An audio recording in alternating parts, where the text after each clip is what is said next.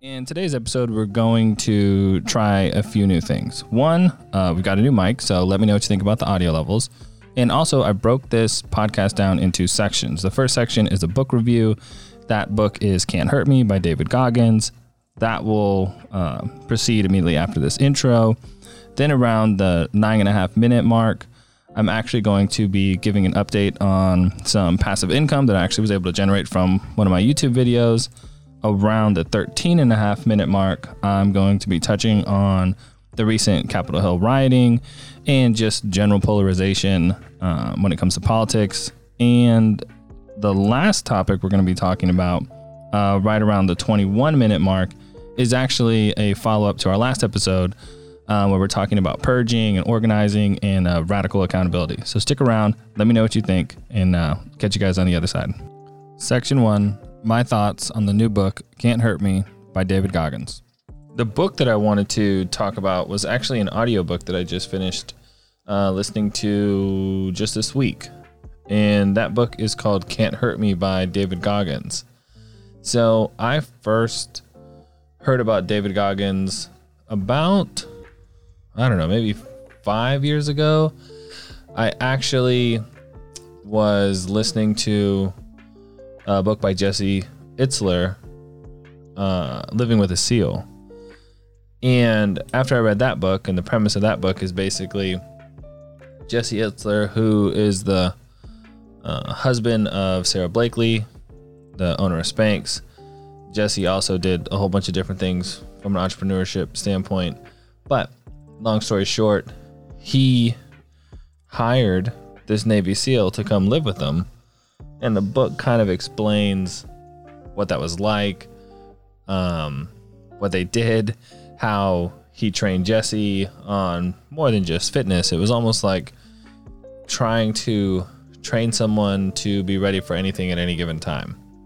Well, after I read that book, I Googled who's the SEAL in this book, and it was David Goggins. So that's how I first kind of recognized his name. And then, really, over the past four to five years, he's just become more and more um, popular as his message has gotten out. And um, I think it's just really resonating with a lot of people right now. Now, the audiobook is different than really any audiobook I've ever listened to. What they actually do, it was him and his ghostwriter.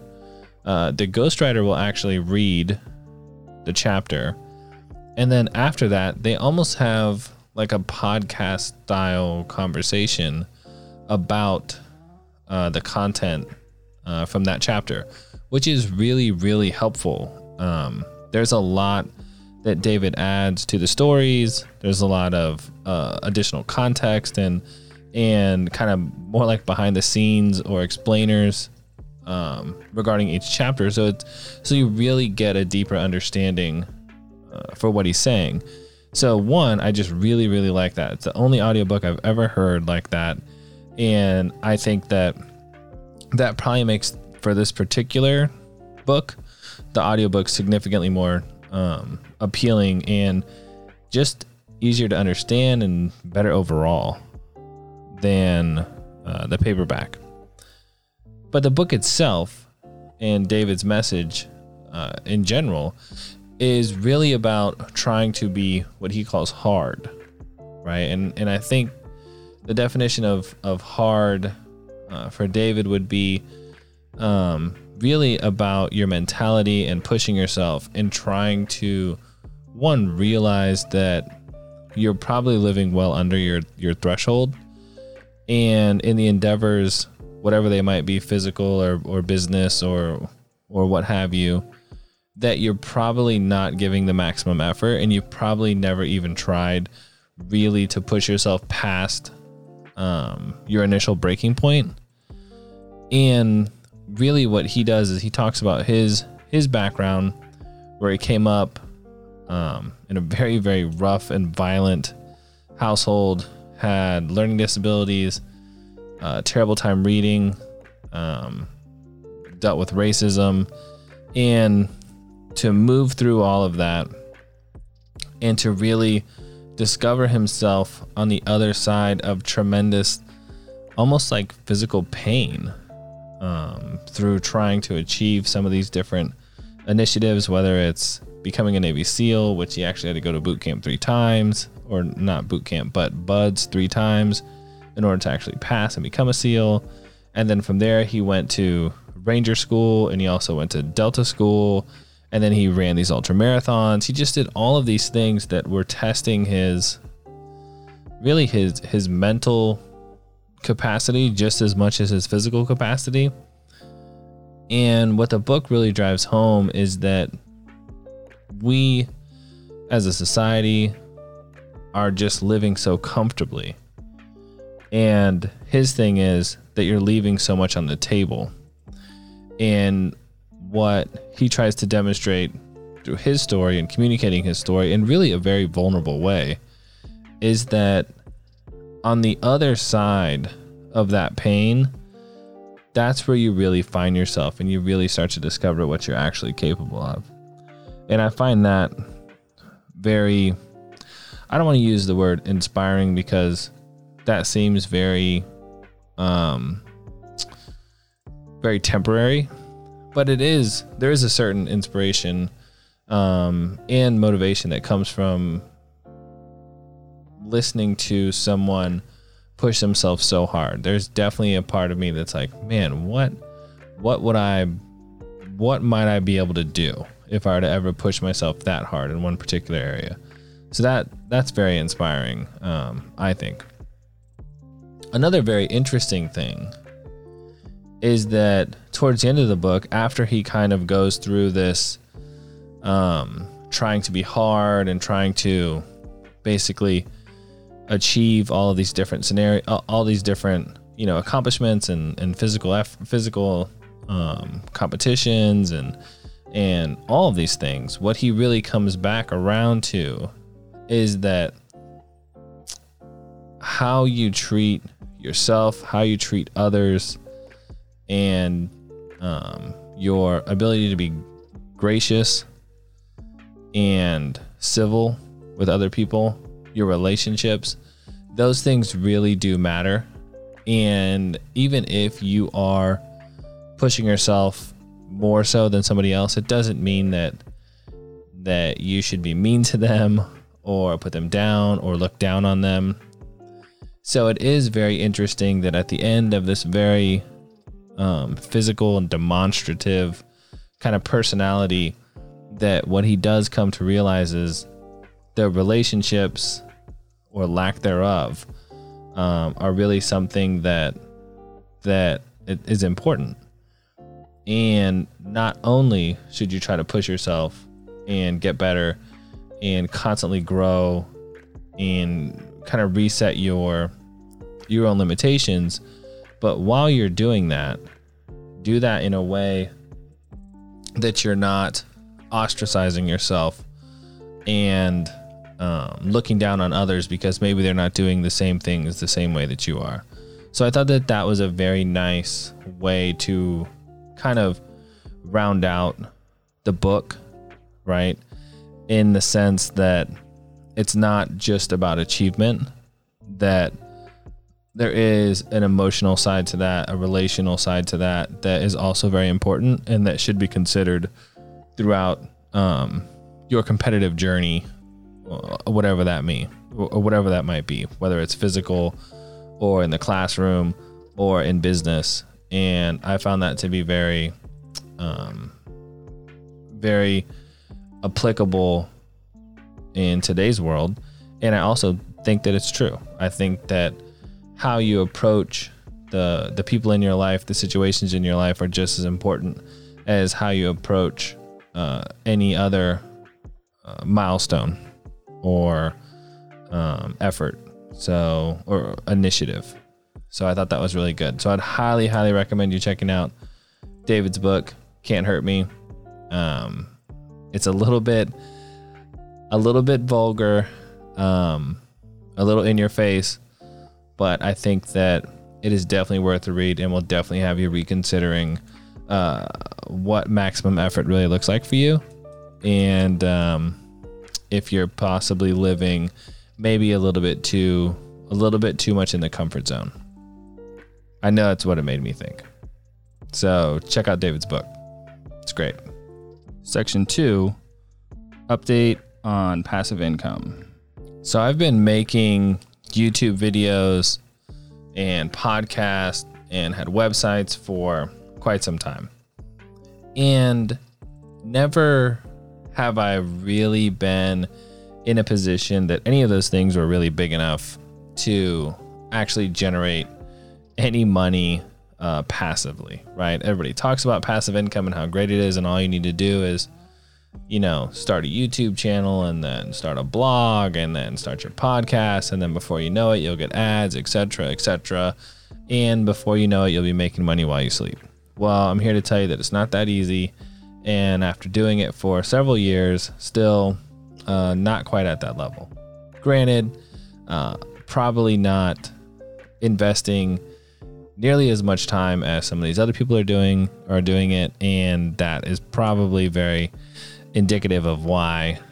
Um, let's say some of that passive income hasn't come pouring in as one might dream, but I did want to just talk about something that happened today, which was pretty cool. I actually got um, a referral bonus through uh, a website called called Rakuten that I mentioned in one of my YouTube videos, and I thought that was really really neat. It, I made the video probably a month ago. It was a video on my rooftop tent that I purchased for my Jeep Wrangler, and I talked about uh, how I went about purchasing it and how I was able to save some money. And I put the referral link in my description and said, hey, if you're interested in this, check this out. You'll get some money back, um, and so will I. So, a totally random person from YouTube clicked on that link, registered, and um, you know, I got, I think it was a twenty dollar referral bonus, just out of nowhere, randomly, uh, in the middle of the day today. I got the email, and more than anything, I think, um, more than the fact that it was twenty dollars uh, or uh, that it was any money at all. It's just the fact that, like, you did it, right? Like, it's like the first time, it's almost like proof that uh, what you're doing or the direction you're heading in might uh, add value for other people, but also have uh, a, a payoff for you too that is more so than just the payoff of uh, creating something that that you believe in, right? It's actually tangible, and I wasn't doing anything uh, directly in order to make that money. Now, sure, I had to create the video and post the video and and all of that, but this was a month ago. So I just thought that was so cool. That made me feel like doing something right.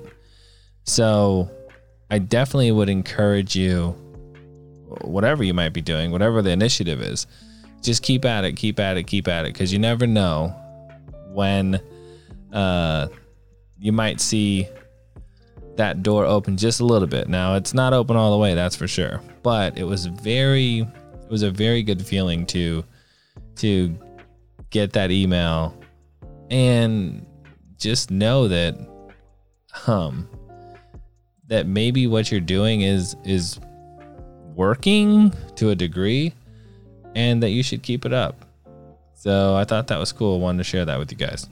Section three the Capitol Hill rioting and my thoughts on political polarization. So let's talk about politics, everybody's favorite topic. Not really, I don't want to talk about politics at all. But what I do want to talk about is the fact that a lot of what's been happening really over the past four years, but longer than that. Uh, with the Capitol and the rioting and the fact that people actually got inside of it. The underlying concern of mine, more so than the perception uh, that this cast, not only to American citizens, but to citizens of the world, is really the thing that sticks out to me more than anything is how social media played such a role in all of this. And I'm not trying to call out social media as a bad guy, but the fact that you can deliver a message to millions and millions of people without any and I'm not I don't want to say that there has to be some type of gatekeeper but you could put out a message and that message could reinforce and or incite violence or um, potential for violence. And there's nothing really that anybody can do to stop that because the free flow of information is part of the appeal of social media and the platform that it provides is part of the appeal of social media. But the fact that you have these tweets that are going out almost encouraging or reinforcing the the activities and then you have all the followers retweeting it and and it just creates such a such a snowstorm a snowstorm a snowball effect that to me it becomes very concerning if you were to project that out and say okay well what happens when these followings continue to get bigger and bigger and the polarization across these these applications um, that these algorithms really foster gets worse and worse and worse and the and the sides get more and more at the extremes and there's less and less overlap and and any middle ground thinking is that how are these platforms going to be regulated to the sense that things like this can't happen, or at least it's not as easy for them to happen, while maintaining the freedom of speech and also the freedom that comes with these platforms, right? I mean, I can post just about anything I want on YouTube within reason, uh, professing any number of different topics that I may believe in. And that's great, but it also could be potentially damaging. Same thing with Twitter, same thing with with Facebook. Like how do you balance freedom of speech and and providing platforms for people to share their ideas with making sure that those ideas don't you know incite a riot.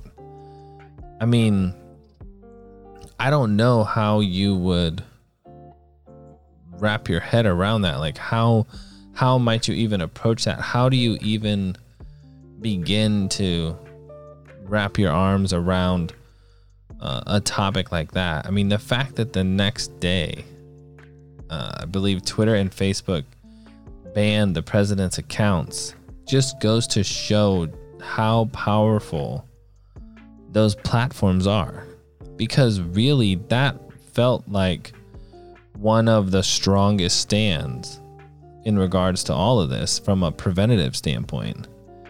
And these are for profit social media platforms. Like when these got started, they weren't thinking of having to um, monitor potentially uh, political unrest un- unrest through the tweets and or messages or likes or videos that are posted on their platforms. Like that wasn't in the initial design plan.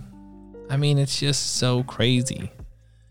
So to me the the thing that becomes very concerning and, and the thing that i'm definitely thinking about and interested to see how it plays out is just how do you approach this type of problem when it's relatively new and the technology is new. But not only is the technology new, but it's changing so fast that you literally don't have the time to wait or to test to see what the ramifications are going to be.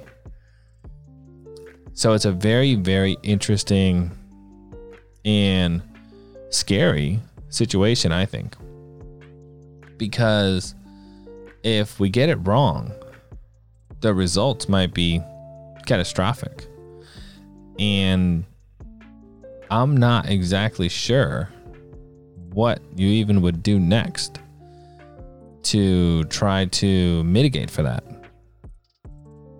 So it'll be interesting to see as we go into this new presidency um, what the tone is.